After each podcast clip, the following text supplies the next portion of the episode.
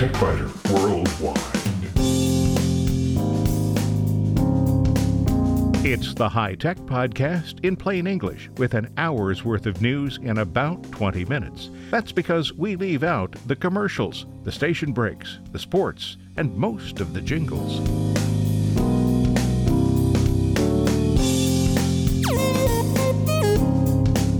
Podcast number 755 for the 6th of August, 2021.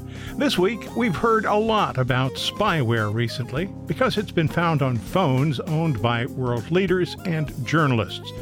But they're not the only targets, and it's not just phones that are at risk. In short circuits, perhaps you've heard of medium format digital cameras and think you should upgrade to one. There are lots of technical benefits, but you might be surprised by the downsides. We are drowning in disinformation, lies, misinformation, and deepfake videos. Technological safeguards are being developed, but the best protection is still critical thinking. In spare parts, only on the website, solid state disk drives are fast and small, but we shouldn't count mechanical drives out just yet. Some gigantic drives are on the horizon. Those who have monitors and video subsystems that support high dynamic range will enjoy improved brightness, color, and contrast when they enable it in Windows. And 20 years ago, the internet wasn't in every restaurant, store, and coffee shop, but McDonald's had started introducing it in some stores at $6 an hour.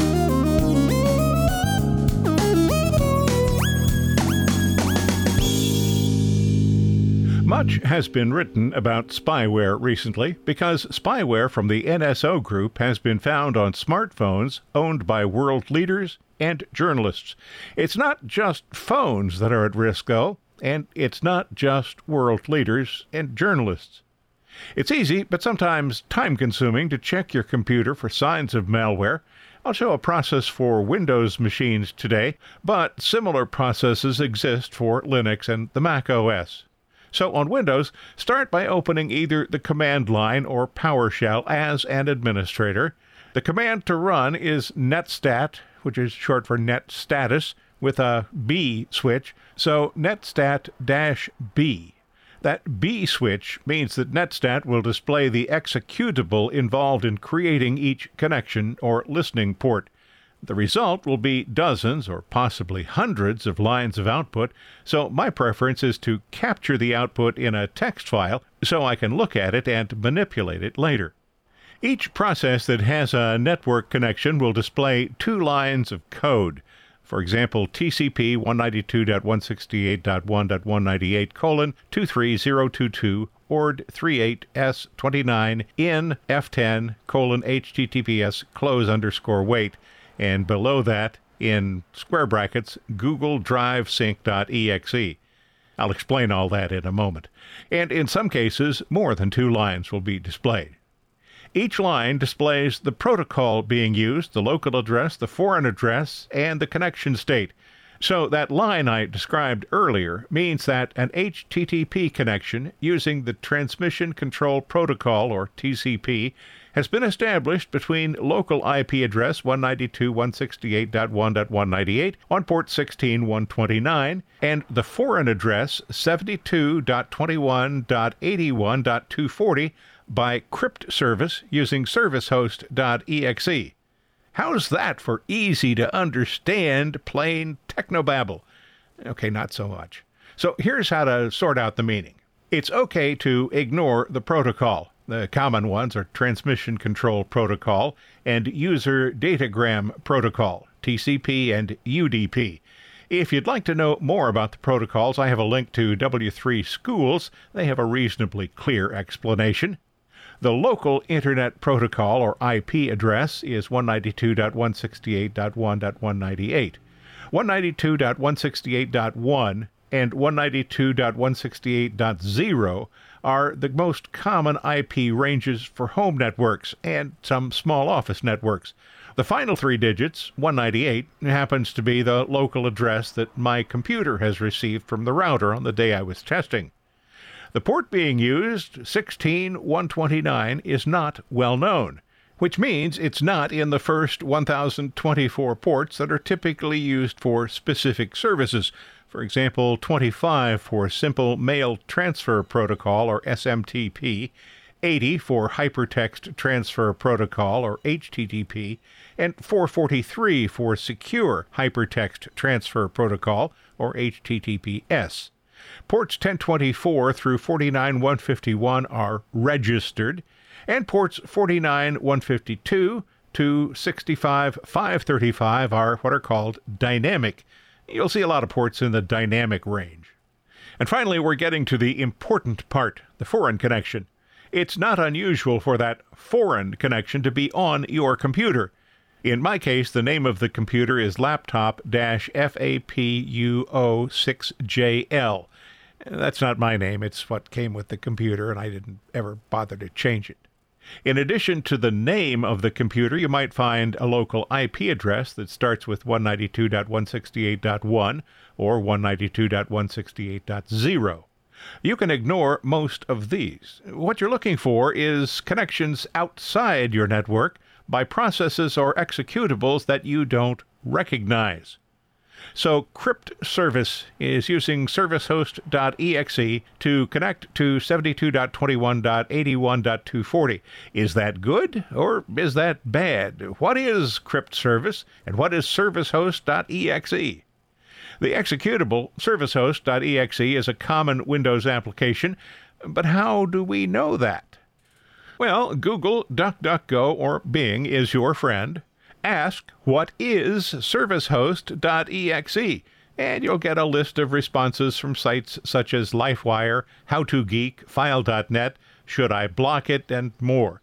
Some of the sites that appear in the search can be a bit dodgy. To be safe, don't click any of the links that offer to fix your computer. Just gather information about the application. This one is easy.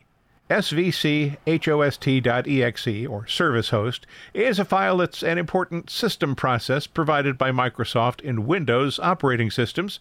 Under normal circumstances, the service host file isn't a virus, but a critical component for a number of Windows services. That information is from LifeWire, and there's a link to it on the TechByter Worldwide website, and you'll find links to other references as I mention them. So, we now know that a valid Windows process is being used, but what about Crypt Service? C R Y P T S V C. Return to your preferred search engine and ask, What is Crypt Service? The process known as cryptographic services belongs to the Microsoft Windows operating system. The genuine cryptservice.dll Windows Cryptographic Services library module resides in C colon backslash Windows backslash System 32. That's information from file.net. Well, now we know that we have a Windows process using a Windows service to connect to 72.21.81.240. It is clear that this is not spyware. But what if you get to this point and you still have questions? It's easy to find out who owns that IP address. Visit whois.com and type the IP address into the Whois box at the top of the page. This IP address is owned by Verizon. That seems like an awful lot of work, and checking every connection would be beyond tedious. Checking every connection isn't necessary, though. I already recognize Adobe CEF Helper.exe, Code 42 Desktop.exe, Code 42 Service.exe, Dreamweaver.exe, Outlook.exe, OneDrive.exe, Spotify.exe, Google DriveSync.exe, and MS Edge.exe. So there's no need to check those. That leaves a few to be checked, and it will take a while. But once you've done this and you have a list of known safe files and processes, you won't have to look them up again, only any new ones you find. On the TechByter Worldwide website, you'll find references and explanations for about a dozen additional files and services. And if you follow the links, you'll see what I saw. If you find spyware, it can be removed using a well documented process on WikiHow. Before proceeding, though, scroll to the bottom of the article and read the warnings. It is important to create a restore point so you can get back to the original configuration if you accidentally uninstall something that's essential. But to avoid having to do that, make sure that whatever you're uninstalling really is spyware. And be sure to download applications listed in the WikiHow article only from legitimate websites, because rogue sites that promise to remove malware and spyware can actually install more. And if you'd like to learn more about the NSO software incidents, the Guardian newspaper has an organized and detailed explanation on its website. You'll find a link on the TechByter Worldwide website, www.techbyter.com. If you find these podcasts useful, and I hope you do, might you consider a donation? There are no ads here, and support from listeners is the sole source of income. It's easy. Just visit the website and click the donate button near the top of any page. You can make a one time donation or schedule a repeating donation every month. I thank you. And so does the cat.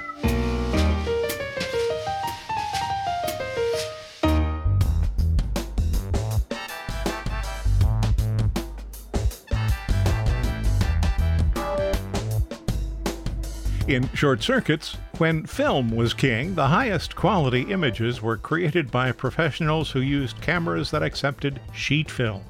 One sheet at a time 8 by 10 inches, 5 by 7 inches, or 4 by 5 inches.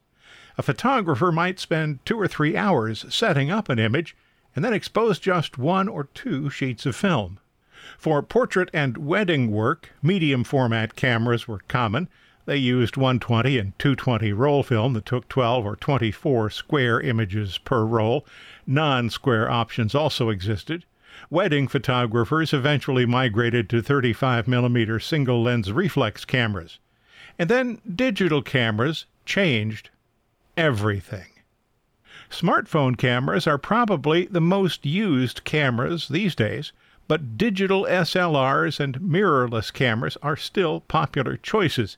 Camera manufacturers have started offering digital medium format cameras. Maybe you're thinking about buying one. There are several things to keep in mind if you are. Medium format cameras are larger, heavier, and more expensive. Medium format lenses are larger, heavier, and more expensive.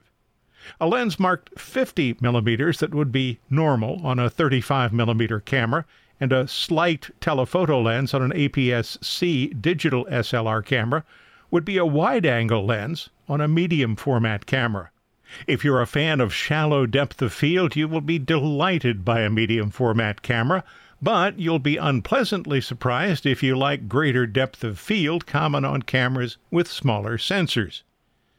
Medium format image files are massive, sometimes exceeding 100 megapixels. This is wonderful for reproducing extreme detail, but you will need correspondingly large amounts of storage. The computer you're using now to edit digital images from a smartphone or a digital SLR might get bogged down when you're editing a medium format digital image, so you might need a new computer dynamic range will be much greater and noise will be much less on a medium format camera than on an APS C digital SLR, and both will be much better than on a smartphone camera and other devices with tiny sensors. Medium format cameras are slower than smaller cameras, and burst rates will be more limited because these cameras have to process so much more data. Medium format digital cameras exist for a reason. So do APS C and full frame digital SLRs. So do mirrorless digital cameras and smartphone cameras. What's important is not the size of the camera, but the photographer's eye to compose an image and the photographer's brain to choose the right equipment for the job.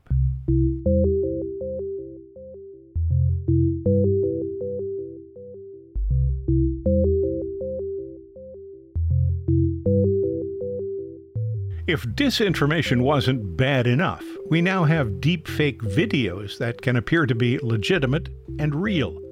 The camera doesn't lie was never true. but now it's even easier to lie. Do you think you can spot a fake?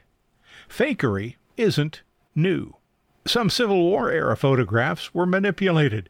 Soviet dictator Joseph Stalin ordered people to be removed from photographs after they had been liquidated for disloyalty. In those days, images had to be manipulated manually. In the early days, by being cut and reassembled. The Soviets added airbrushing. These weren't changes that could be made quickly or easily, and they required experts. Computer based image and video editing makes the process much easier and faster. Some of the work we see is amateurish and easy to spot as a fake, but some is virtually impossible to tell from reality. Big companies such as Adobe and Microsoft are attempting to create ways to identify fake videos and images, but these are probably doomed to failure. They will fail not because the technology isn't good enough, but because some people are willing to be fooled. Those who are willing to think critically about photos and videos found on the Internet are likely to be more accurate defenders of truth than all the technological defenses. There is no proof that he ever said it, but Mark Twain, probably the most misquoted person on the Internet, is credited with saying, A lie travels around the globe while the truth is putting on its shoes. Or maybe a lie can travel halfway around the world before the truth can get its boots on. Well, although those are accurate statements, it's pretty unlikely that Twain said them. The quotation is usually dated 1919, and that would be remarkable because Twain died on the 21st of April, 1910. Microsoft, the BBC, CBC, Radio Canada, and the New York Times are promoting technology that embeds GPS information about where a photograph was taken, along with some other security devices in the file to make it impossible for someone to alter the image or video without the change being detected. Yeah, impossible until somebody figures out how to break the process. And somebody will. Adobe's actions address images used for editorial purposes by news organizations so that the source of an image or video can be documented. Microsoft offers an online quiz you can take to determine how good you are at identifying fakes. Just 10 questions, takes only a few minutes. You'll find a link to it on the TechByter Worldwide website. I got 9 of 10 right, but one of those, I have to admit, was simply a coin toss. The primary takeaway from the quiz is that we should all think critically about what we see and read.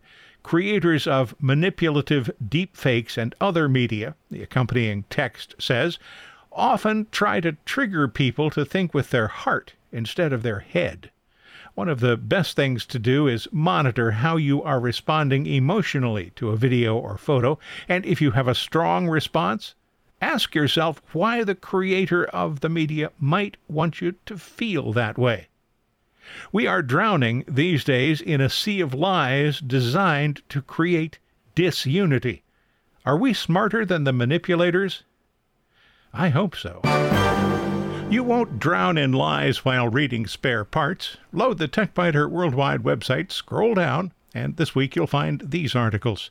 Solid state disk drives are fast and small, but we shouldn't count mechanical drives out just yet. Some gigantic drives are on the horizon. Those who have monitors and video subsystems that support high dynamic range will enjoy improved brightness, color, and contrast when they enable it in Windows. And 20 years ago, the Internet wasn't in every restaurant, store, and coffee shop. But McDonald's had started introducing it in some stores at $6 an hour.